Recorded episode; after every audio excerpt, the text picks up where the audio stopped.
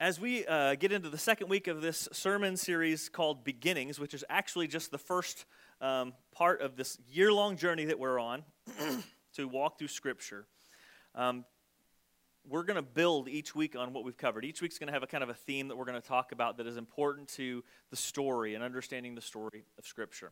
And so we're going to build on what we talked about last week, um, which was the creation of the world.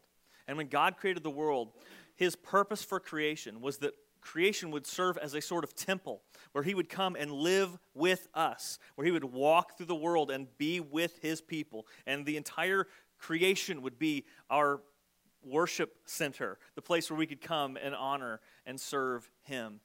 Um, but sin got in the way and messed a lot of that up. now, today, I kind of want to talk a little bit more about us and the why that we exist. Um, when I graduated high school, I got a job as a security guard, which, and I know, I, I tell that to people and they're like, mm, did you though? Like, and I'm not like, you know, I don't look like I could secure anything um, at all. You know, I can't.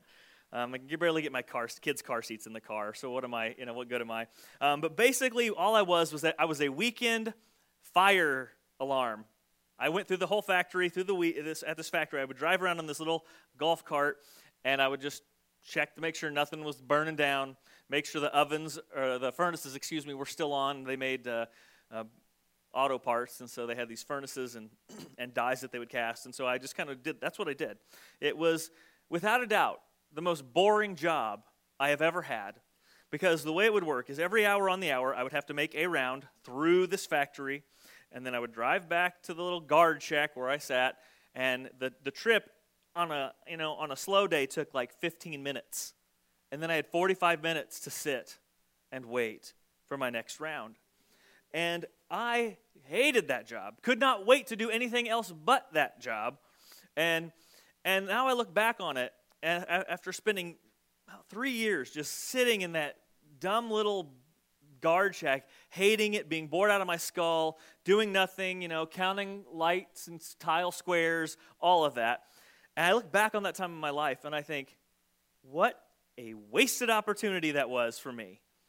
Because now it's like I could be, I could have been reading the Bible. I could have been reading every book that I ever wanted to read. The problem was, at the time, I hated to read. I didn't like it. I didn't, it, I, I just found it to be boring. My love of reading didn't kick in until after I got out of college, really. And so I think, man, I could have been doing so many things to grow my faith, to just grow myself. And I just look at that entire season of, of my life as just a wasted opportunity. And I'd like to just go back in time and just smack myself in the back of the head and be like, come on, do something with these hours and hours that you're spending in this tiny little place. Now, what is unfortunate is I think a lot of us take these lives that we have, these, you know, 60, 70, 80, 90 years if we're lucky. And we waste so much of it on trivial, small things. And it's, it, it doesn't feel like a lot when we're doing it day by day. But over time, that it adds up, and we can we can realize, wow, we have wasted hours and hours and hours. I was just listening to somebody talking about um, making a, it was a leader, a church leader, a minister, making the case for getting a good mattress. And he's like, You spend a third of your life in bed. Might as well enjoy it. I was like, Third, a third of your life in bed. A third of your life. I was like, I don't spend, I mean, it doesn't feel like a third of my life, especially because my kids wake us up like every hour on the hour. That kind of has been that way for a while. But for the most part, it's like that's a that's a lot of our lives. And if you watch, you know, so he said the average person is on social media like two and a half hours a day, three and a half, three hours a day, that that's like 15% of our lives that we're spending doing this. Like, it doesn't feel like a lot in the moment, but it's added up. And I think there's so much of our lives that we waste because we don't appreciate the gift that we have and the calling that we have by God in this world. And so today I want to talk about our purpose. Why are we here? Why do we exist? And, and, when we think purpose, there's a very easy tendency to think, okay, what am I personally put on this earth to do? And we make it very hyper specific. You know, um, you'll see movies about this all the time. Like someone will be like, I'm put on earth to play the violin. I'm here to be a painter. I'm here to be a musician. I'm here to be a doctor. I'm here to be a lawyer. Like we get these hyper specific things. And let me just say, those things aren't our purpose. They are ways that we express our purpose, ways that we live out our purpose, but they are not our purpose. And so today I want to talk about the why of the human race. Why are we here? Like when God was going through the six days of creation, why did he end by making people? Why did he decide that we needed to be here? Why do we exist in the first place? And so that's what we're going to talk about today. Now, um, I want to start by reading the, the, the verse about how humans were created. It's again, this is the last thing God made of all the six days of creation. He gets to us finally. It says, Then God said, Let us make man in our image, after our likeness, and let them have dominion over the fish of the sea and over the birds of the heavens and over the livestock and over the earth and every creeping thing that creeps on the earth.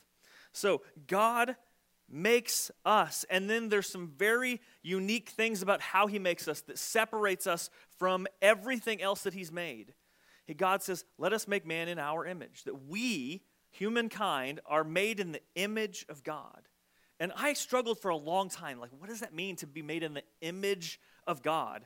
Well, if you look at, um, and you can go to parts in the world and still see this stuff today, but in the ancient world, um, these the various religions that existed, they would build a temple, and then they would put in that temple a statue, usually a stone marble statue of the god that, temple was for. And so you could go around and see temples to Zeus and, and Aphrodite and all of these ancient Greek and Roman gods, you would find a temple, and there's always a big statue of this god's likeness. And that's what's supposed to represent that God's presence in that place. And for us, we don't do that. We don't build temples, we don't build statues of what we think God looks like because God already made something in his likeness us.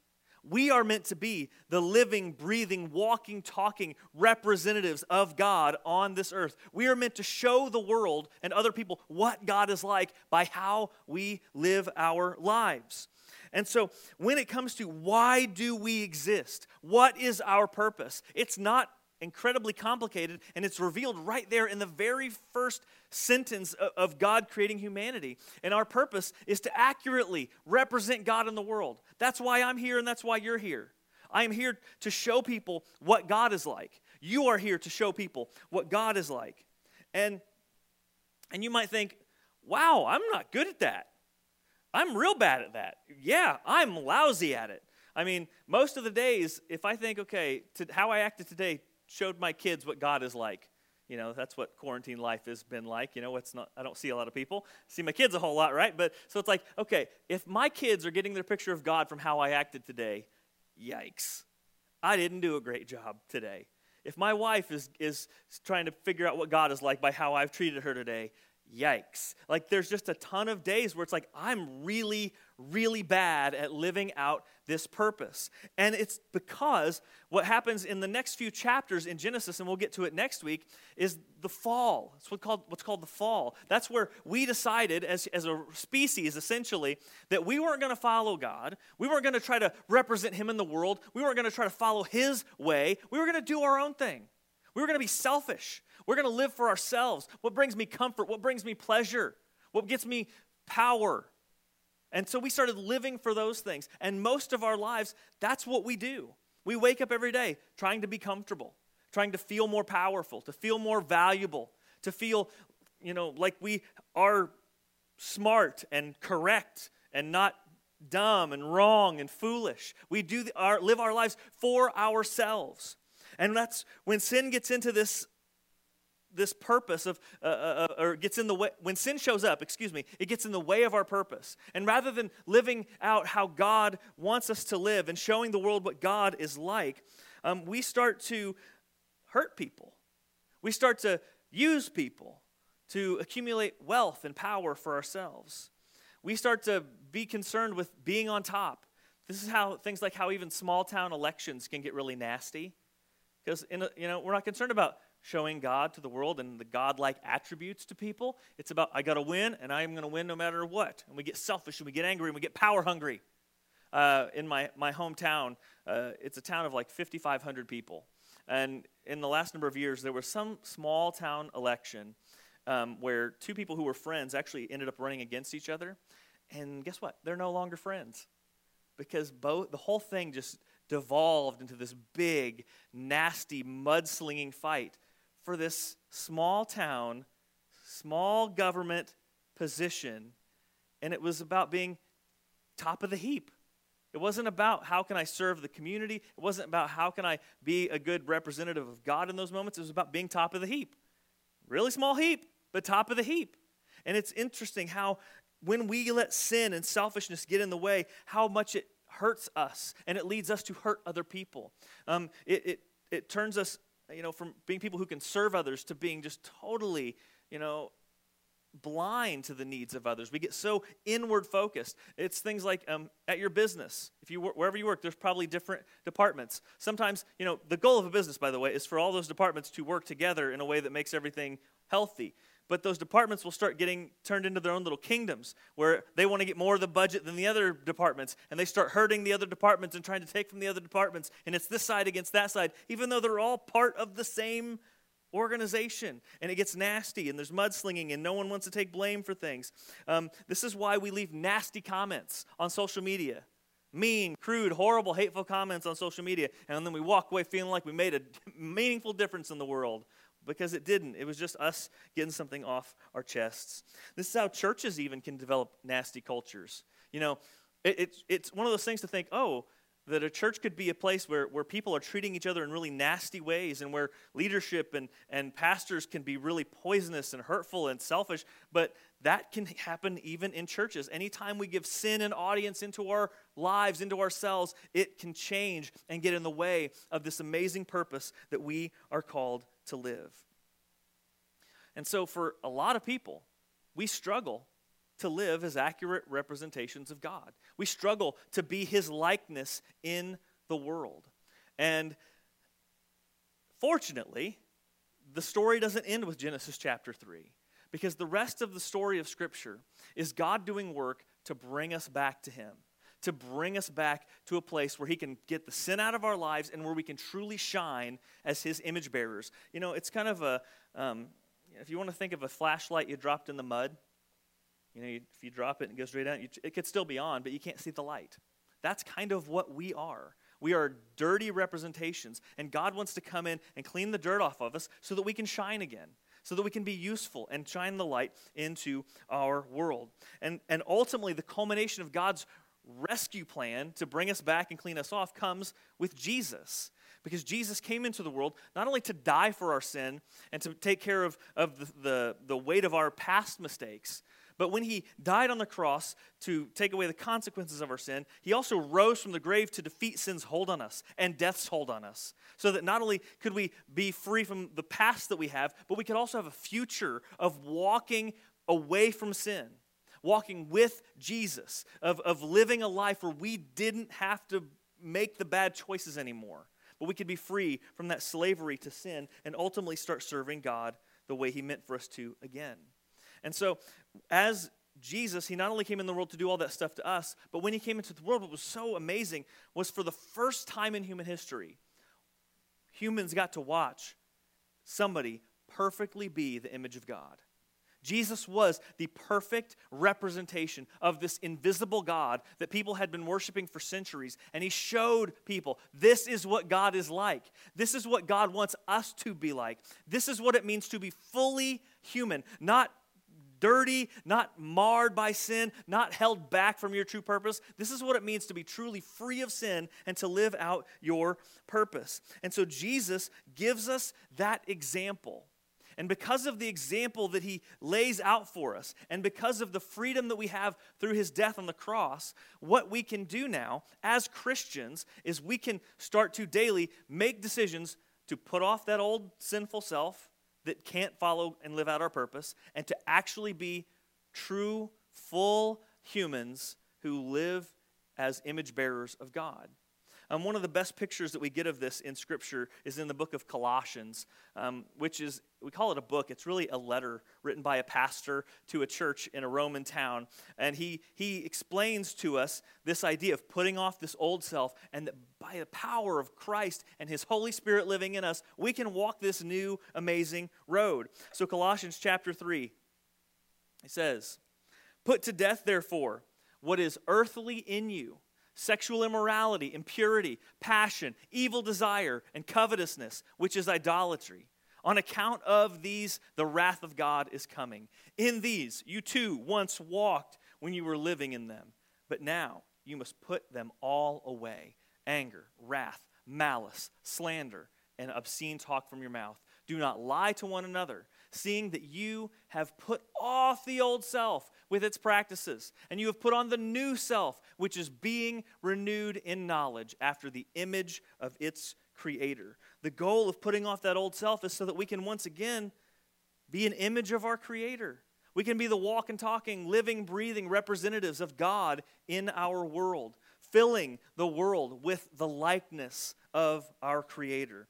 And all of those things that were listed there the sexual immorality, the passions, uh, the evil desires, the anger, the wrath, the malice that all comes back to us just trying to get what we want. Whether that's power, pleasure, comfort, money, whatever it is, all that, that selfishness is the root of all of those things.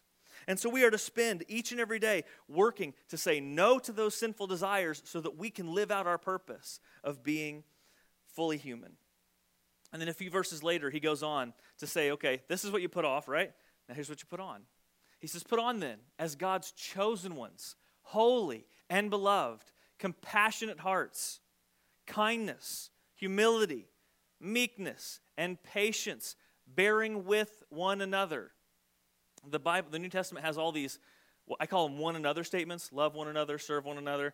Bearing with one another is by far my favorite because it is an acknowledgement that most people that we're going to interact with are just a pain in the neck. And it says, you're going to encounter people, they're annoying, they're frustrating, they don't think the way you think and live the way you think they should live, their laugh is annoying, whatever it could be. Bear with them. Just put up with them.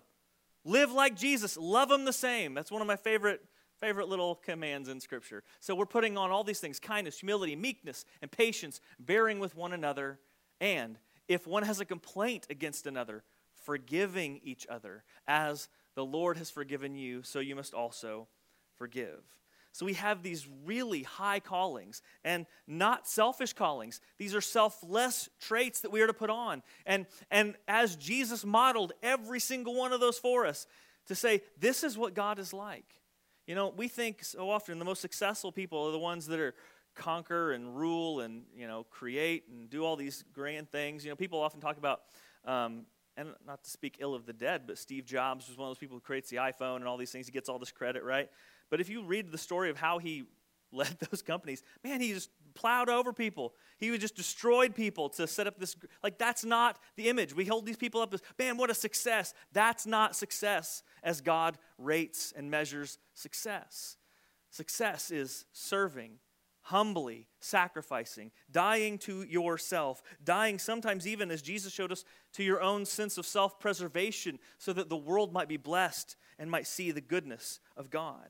And so that is our purpose every day to be an image bearer of God. And if you want an example uh, to follow, the example is Jesus. He showed us what it meant to be fully human.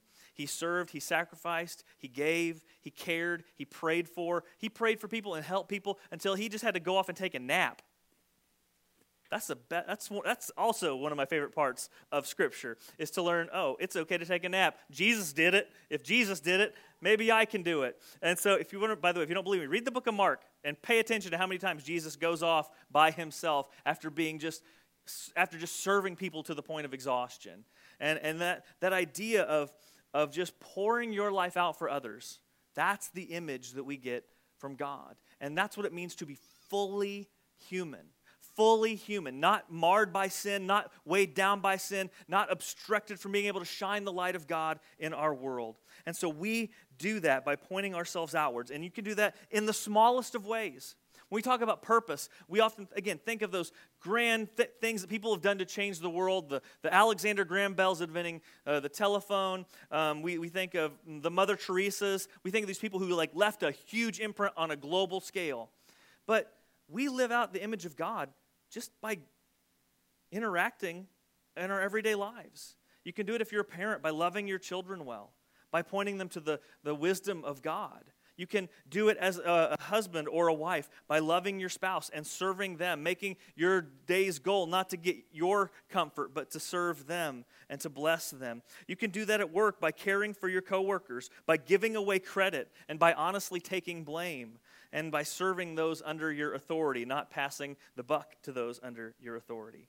You can do this by even, yes, using those, tab- those tablets, talents and habits. There we go. Those talents and habits and and gifts that god has given you. Yes you can do that by creating art and music and things that highlight the beauty of god's creation and the beauty of our uh, uh, and power of our amazing god. You can do it by all of those things but the point that we have in our world the, the purpose of our lives is to reflect the goodness of our god.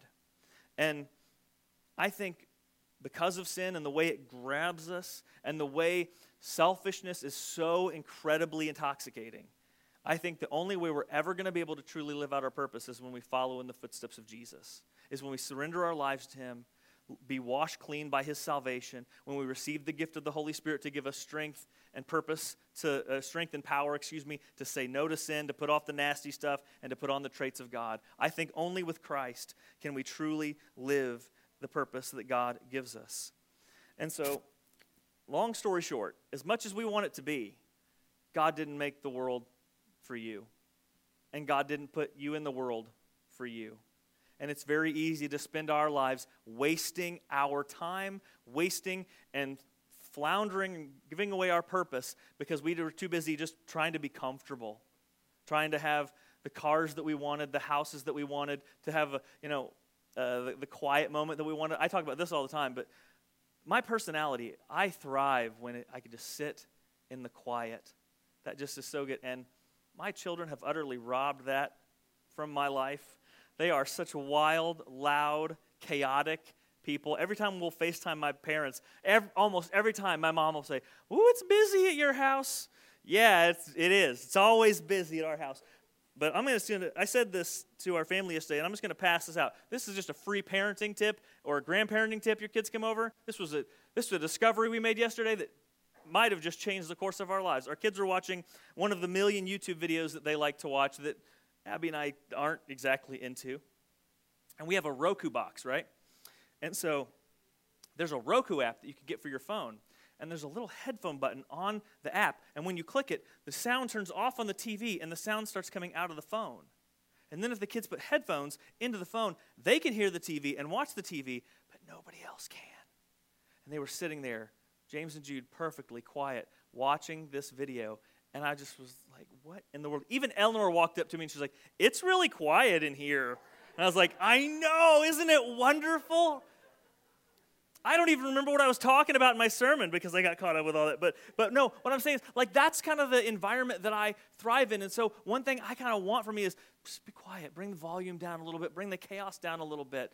But that's not the purpose of my day. And I can get really caught up making that the purpose of my day. You do this, be quiet, don't hit, don't clean up the mess, blah. I can get lost in that. But that's not my purpose. My purpose is to be an image bearer of God, to shine the light of His love, joy, peace, patience, kindness, goodness, faithfulness, gentleness and self-control to shine those traits to the world to inter, when, in every interaction i have with people to shine those things.